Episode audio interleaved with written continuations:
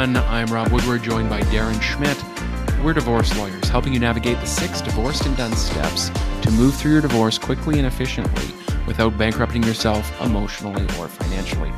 Everything we talk about in this show is for your information, but it is not legal advice or legal opinion of any kind. Darren Schmidt, we have a very special guest joining us this evening. We do. We sat down with Charmaine Panko for a great 30 minute interview about her work as a collaborative lawyer in Saskatchewan. And Rob, you and I know Charmaine because uh, she's sort of out there on the internet like we are as lawyers. She has a pretty strong presence on LinkedIn, and we were introduced to her through her work on TikTok. And she has her account on TikTok at Common Sense Lawyer. She's been answering audience questions on that platform for quite some time. She's a really energetic, fun lawyer, and it was great to sit down with her. Uh, Charmaine's been practicing for a number of years, since 2007, through her firm, Panko Collaborative Law and Mediation in Saskatoon. So I thought it was a great episode, and she raised some things, Rob, that you and I were not aware of as being part of the collaborative law process. So I think without further ado, let's send it over to our interview with Charmaine. Okay, Charmaine, thank you for joining us. Uh, before we get into anything, you use a moniker online called Common Sense Lawyer, and that's branding you use as well in your uh, law firm uh, practice. And so the antithesis of common sense, I think, is nonsense or no sense. And we can all think of maybe lawyers uh, or others that we've dealt with in our practice that are maybe fit the, the mold of nonsense lawyers. But it's interesting you use the phrase common sense lawyer. So, what mm-hmm. does that mean to you, being a common sense lawyer? Mm-hmm. So there's a saying that goes, uh, common sense isn't always common practice.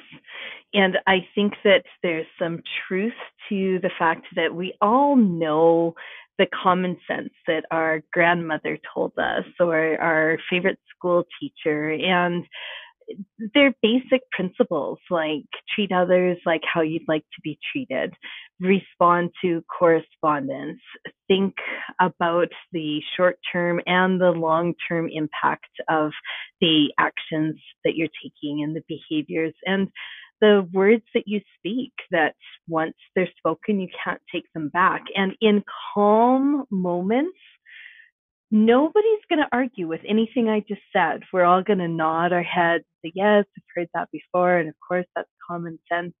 But when we are in these escalated moments that often occur when we're going through separation and divorce, or as lawyers, when we are advocating on behalf of our client and we're engaged in discussions with another lawyer, we sometimes seem to forget some of those basic principles of common sense. And so I thought, why not kind of put that out there and say, you know, when you come in to see me and we're going to talk about your situation, we're going to try to approach it through the lens of common sense. What makes sense to do and not just how do we want to react because there's an emotional component to the situation.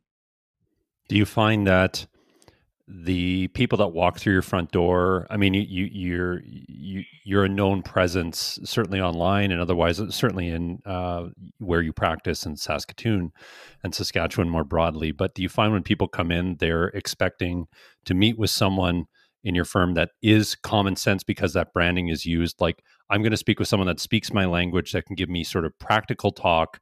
We can have a real conversation versus some stuffy suit in a high office tower. And I, I feel this distance from this person, you're almost making them feel like, hey, let's have a real conversation.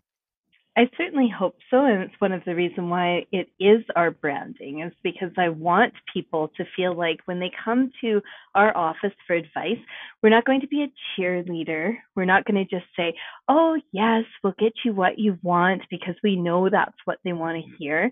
And we're also not going to be kind of throwing our hands up in the air and say, oh, gee, I don't know. But instead, to really apply some logical problem solving to the situation. And so I realized that sometimes people like literally just stumble upon their lawyer. You know, they don't know anybody or anything. They Google search uh, family lawyer, first thing that comes up where there's an office that looks like it's open.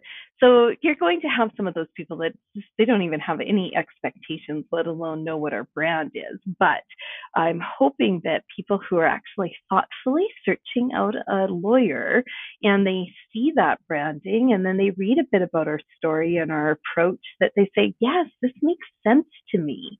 So, in your practice, I note in your email signature and on your website, you do predominantly hold yourself out as a collaborative lawyer with a collaborative practice.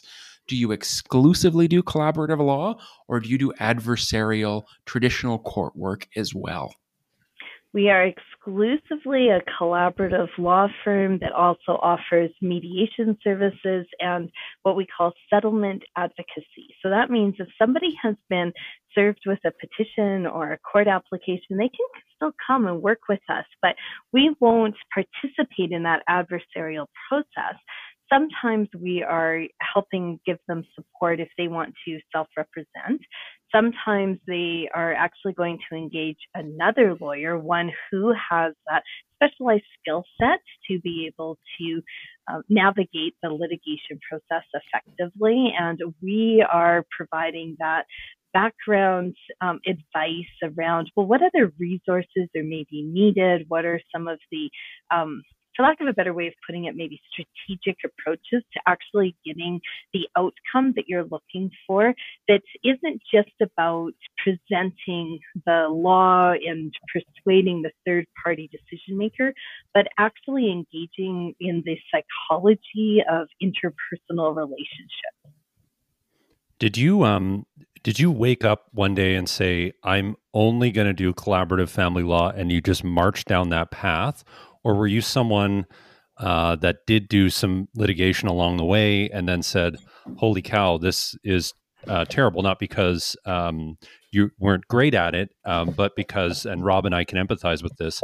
Typically, family law litigation is terrible because it's embarrassing for the parties and it's costly and time consuming and all those other things. So, was this always your goal to be uh, exclusively collaborative in that approach in your family practice, or did this evolve somehow?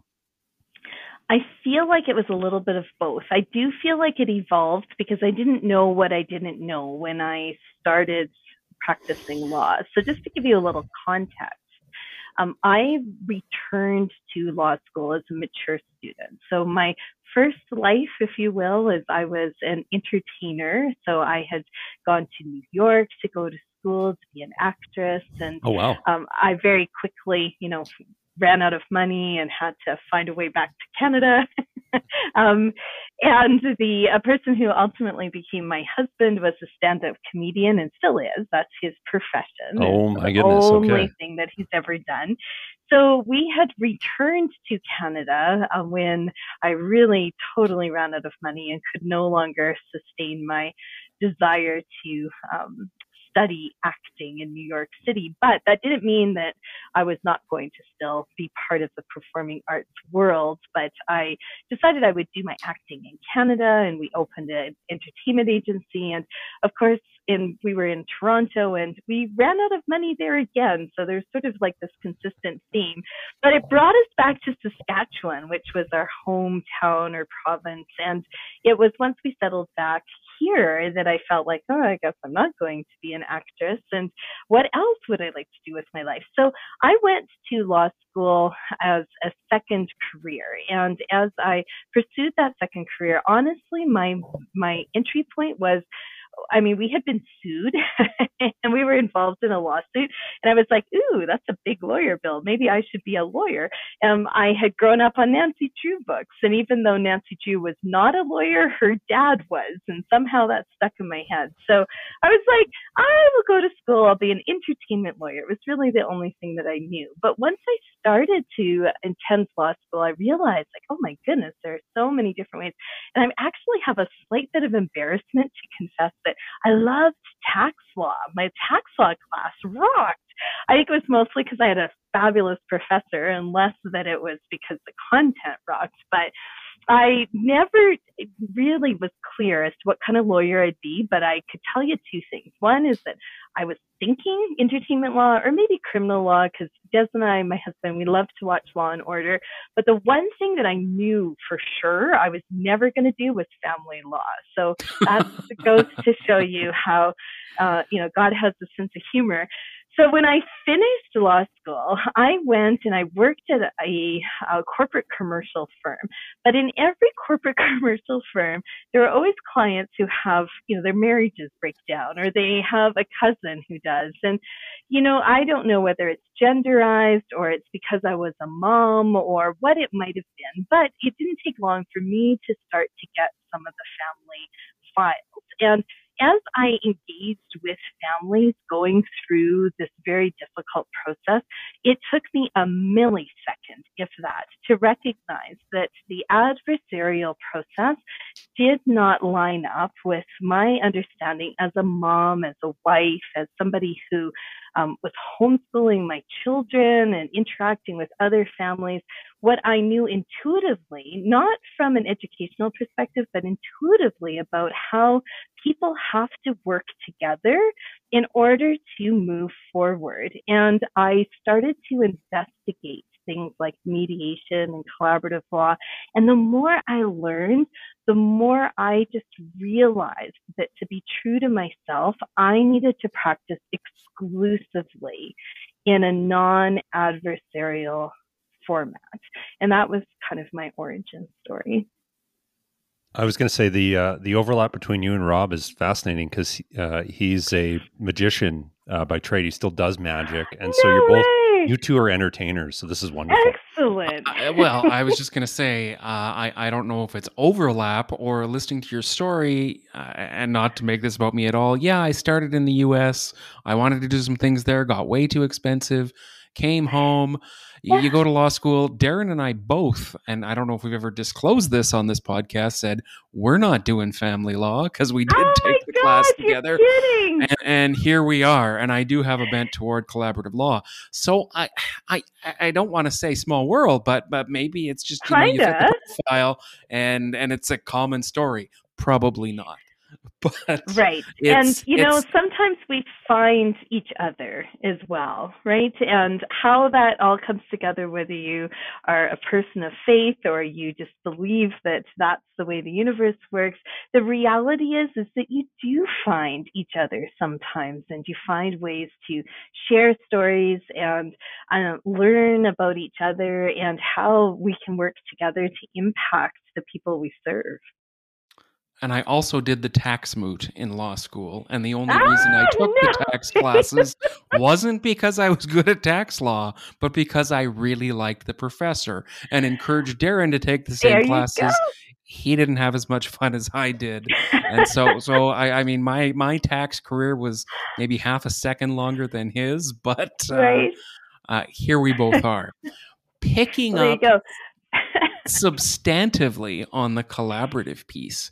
So when you Mhm. had that revelation for yourself, realizing that the adversarial process isn't serving families well. My understand and Darren and I, while we encourage, of course, a collaborative process, we're not formal collaborative lawyers.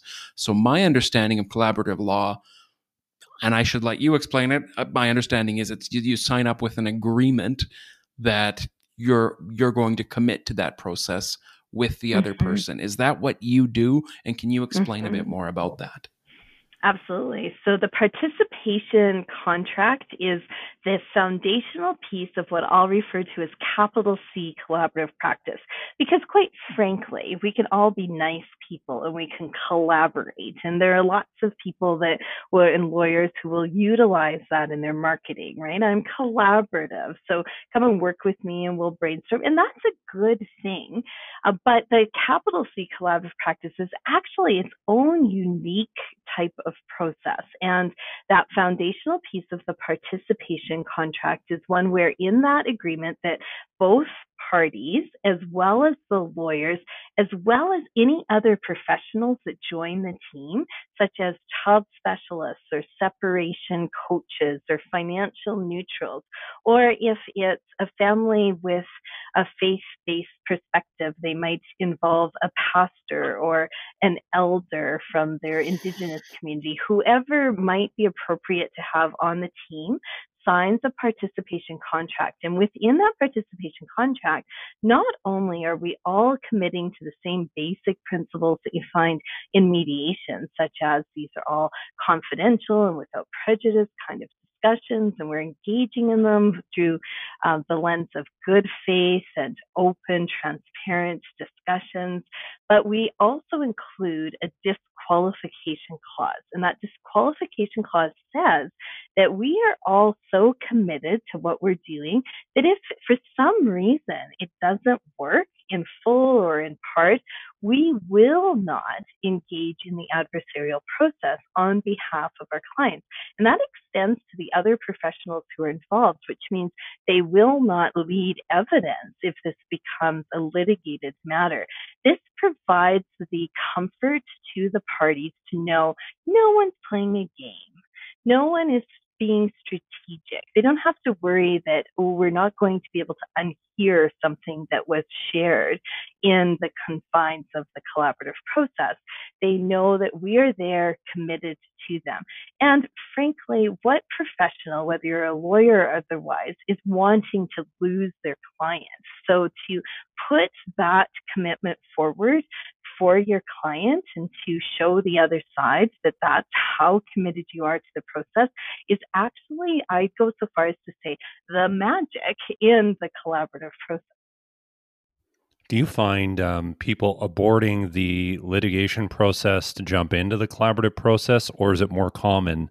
And I would think this is the case that they start collaborative, stay collaborative, they never leave to go litigate.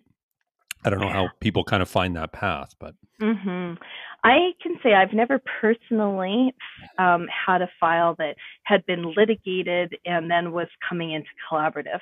Okay. I have had matters that have been either litigated in the past tense or are litigating that will come into mediation, but I've never had that personal experience of them coming to collaborative. Though I have had the opportunity to hear stories. Um, I'm a member of the International Academy of Collaborative Professionals, the IACP, which has recently been nominated for a Nobel Peace Prize. So Ooh. it's an amazing, amazing movement.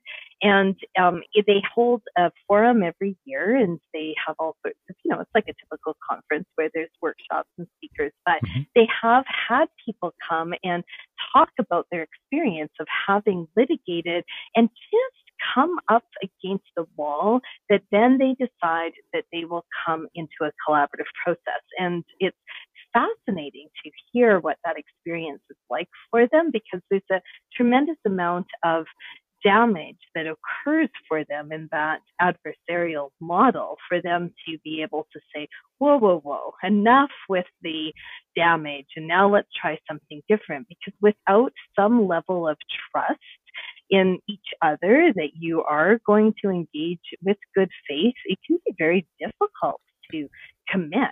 So I'm very fascinated by those people that are able to do a what's that you know, 180 i guess into yeah. a whole different kind of model i because we get a lot of questions from our listeners and i think that's maybe something uh, i've overlooked uh, rob perhaps both you and i have overlooked at saying hey you know what because we'll get lots of questions from people they'll say i really want to mediate and my ex doesn't, but it's unclear from the question whether the ex actually doesn't or what's going on there. And to say, well, instead of mediation, maybe you do do that 180 if you both want to commit and jump into the collaborative process and just totally get off the litigation path and say, you know what, we've done as much as we can through this litigation process. It's not serving us well. Who the heck has the money for a multi day trial like no one does? So let's pivot and put our resources towards being collaborative and go that way. So it's interesting you mm-hmm. say you don't see that very often, but I think uh, those of us that aren't designated collaborative lawyers, we could probably do a better job at actually recognizing that and saying, "Hey, there's a there's a totally other option here for you that you didn't even consider." Absolutely. And in fact, I would go so far as to suggest that part of your competency as a lawyer is to understand not just how mediation works or how negotiation works, but how collaborative process works in light especially of the new Divorce Act. And so to be able to listen to your client's story and to ask those open-ended probing questions about what's really important to them and their outcome, to then be able to present them with the various different options and allow them the self determination and their right to their own autonomy to choose what process is they think is going to be the most appropriate for them, always with the understanding that at some point you might pivot and in collaborative practice, we pivot as well. Sometimes you can be going along and there may be a tricky little legal question. One of the, my favorite examples is that of imputing income, especially here in Saskatchewan. We have a lot of farmers and, you know, how hmm. the heck do you figure out what is the appropriate income to attribute to somebody for the purposes of setting child support or spousal support or both? So we might be in that collaborative process and recognize that this legal question is less one that should be negotiated, but one that would be uh, appropriate to have somebody determine. So together, if everybody agrees, we can put that question to an arbitrator or even to a judge for that matter. Simply saying that you need a judge or a third party decision maker to provide some guidance and a decision on something doesn't automatically translate to having to be adversarial. When I think about the definition of being an adversary, I mean, it's just, it's frankly, it's kind of bizarre um, in light of not only all the social science research, but you look at the language of the new Divorce Act and then provincially changes that have been made. Of course, I'm only familiar with Saskatchewan legislative changes, but you know, everywhere we look, it's about protecting children from the conflict and yeah. we know that protecting adults from conflict is important too. And yet we say here we have an adversarial system. You can be adversaries. That doesn't, those two things just do not quite jive. But there's wisdom in accessing wisdom. So if there's a decision to be made to say, let's get somebody to make this decision for us. Then we have the decision. We can come back and we can continue to discuss how we're going to implement that decision. So there are ways in which it doesn't have to be this kind of dialogue that says, oh, there's litigation lawyers and then there's settlement lawyers or there's collaborative lawyers. Frankly, we're all lawyers that are seeking to serve families and to support and help them through what will, is arguably the most important and stressful transition in their life and help them ensure that they get a result that serves their interests, their needs, that recognizes their legal rights and obligations, fully informed, and helps them to implement that. So if we all understand the processes and how we can weave clients in and out as they need to be, I think we can really customize a fantastic um, divorce and done for everybody. So that's a really interesting point that you raised. And Darren and I, I think in our practice, we absolutely hold ourselves out as people that want to be collaborative, as you say, happy, friendly people. Absolutely, we want to do that and use those skills for our clients to advance their cases. But neither Darren or I have ever really approached capital C collaborative law, as you put it. And one thing you said this evening really struck me the ability, if you do get stuck on an issue, to sever out one discrete issue for adjudication by a judge or a decision maker and not just say, oh, sorry, we're stuck on this issue, even though it may be minor. This is fatal to the whole process. We're going to collapse the entire thing. Everyone has to get new lawyers and go on their, on their merry way. And the fact I, I, suppose, as you suggested, that you can pull out individual pieces, get that decision, and then come back to the collaborative process. When you do that, do you refer people to outside counsel, Or would you say, purely for this one issue, we'll still represent you and take that forward to a court? How do you navigate that? It completely depends because the nature of a capital C collaborative process is really anything's on the table if everybody agrees. So if we agree that we need adjudication on a particular discrete issue and the parties both agree that we're going to individually prepare an argument, if you will, for what we believe is the correct application of the law, then we may approach it that way. However, the more common way, which I know is very unusual, but I think is super helpful for people is that the collaborative lawyers will work together to create a brief of law that says, here are the various different ways in which this discrete issue could be approached, and then ask the decision maker to tell us what is the correct application. Holy smokes. So you're writing a joint brief on one issue. Wow. That is correct. I never would have thought of that. Honestly, is that not really what we do? As litigation lawyers, have you ever been, and I don't know in your jurisdictions if you use the same language, but here in Saskatchewan, we have chambers on Wednesdays and Fridays. Yes. It's not uncommon for one lawyer to appear in chambers on Wednesday to argue for something that on Friday they're arguing against the same thing on similar yeah. facts. And why is that? Well, it's because we know, and the public doesn't necessarily appreciate this, but we know there's more than one way to look at the issue. We can be even um, in a litigation and all agree, you know, there could be two, four, six, eight of us, and we could all agree what the leading cases are. It's all about how we apply those leading cases to the facts. And what facts are we going to bring forward? Well, if you are working in um, a process where the only facts available to you are the facts that your client gives you, your presentation of how the law applies to those facts is going to look a whole heck of a lot different than a presentation of somebody who only has the other half of those facts. So, as collaborative lawyers, we have the privilege of hearing the story and understanding the facts from more than one perspective. Because if there are two parents involved, there's guaranteed two perspectives you throw a grandparent in there, you probably have a third perspective. Maybe there's a couple of kids. I bet you they each have their own perspective. What is actually the truth?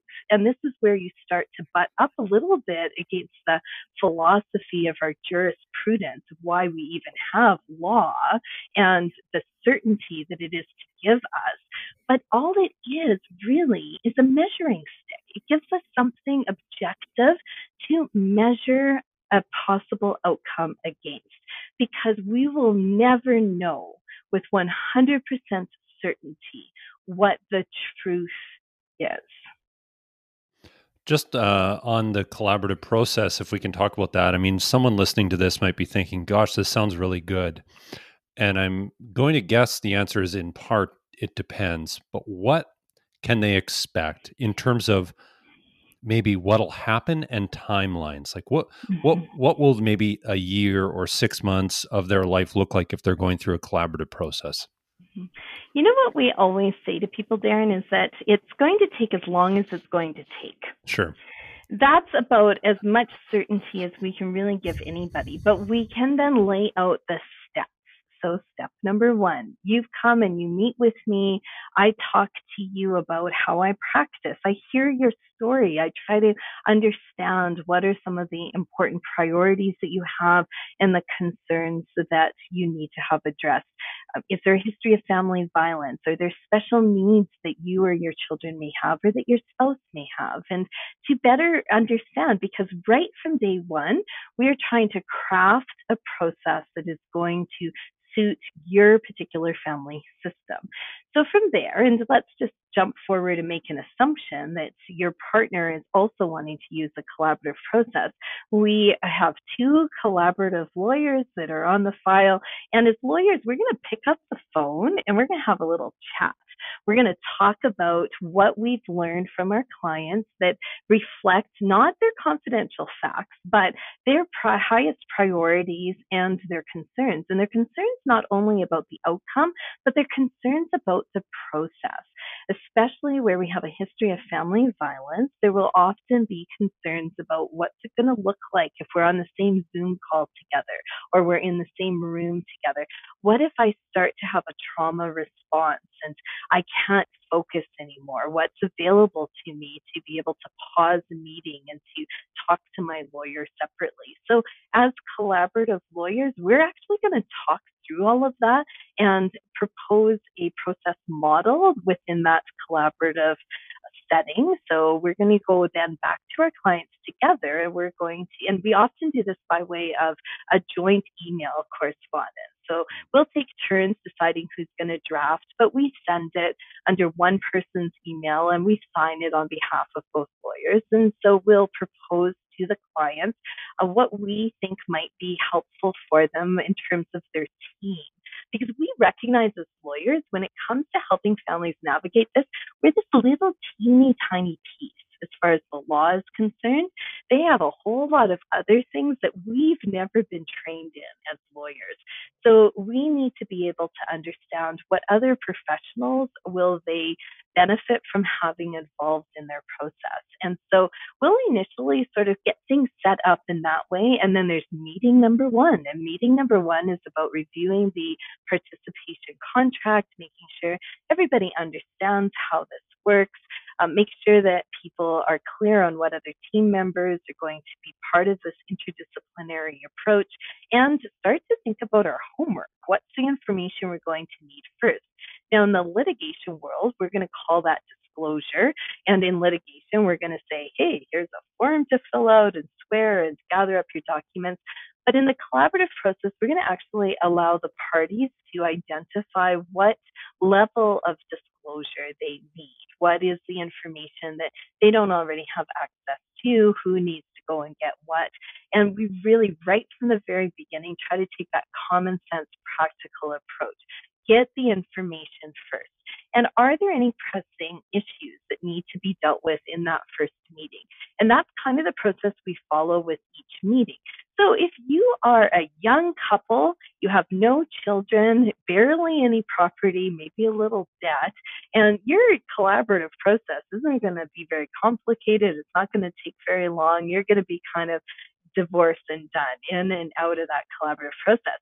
But if you've been married for 25 years, you have four kids, one of them has some special needs, one parent hasn't been working in the workforce, the other parent is, you know, diagnosed with an illness that's compromising how much longer they're going to work. They've accumulated a net worth of, you know, something that's significant, but it's complex because it's tied up in corporations and, you know, you name it. That's going to be a very, very different process. And I think the key to success is your calendar because you need to sit down at that first meeting and say, how often do we think we need to meet? And let's plug that into our calendars because I don't know about the two of you, but as a busy practitioner, it is really, really hard to fit meetings into our day to day lives. So if we can plot it out and say it looks like we're probably going to have to meet every month or every couple of weeks for a few months. And let's put that into our calendars.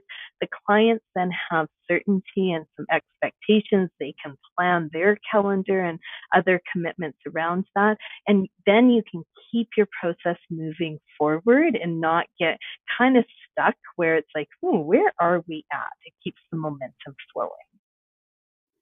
Uh, my last question, Charmaine, is you were um, bestowed the wonderful honor of Claw Clawbie. For anyone right. that doesn't know what that is, is a Canadian legal blog award for your excellent work on TikTok.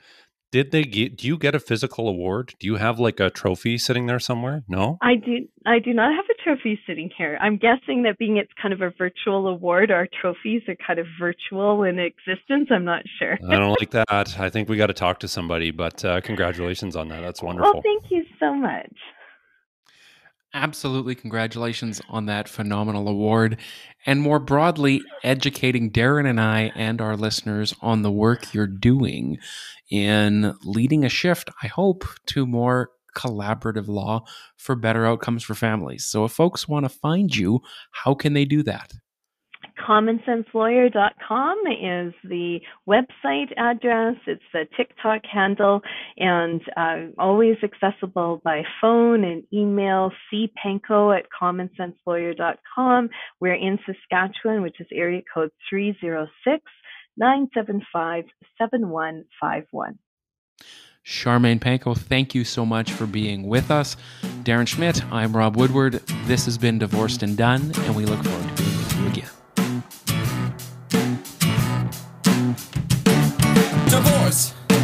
obviously sucks, but at least it only costs 20 bucks.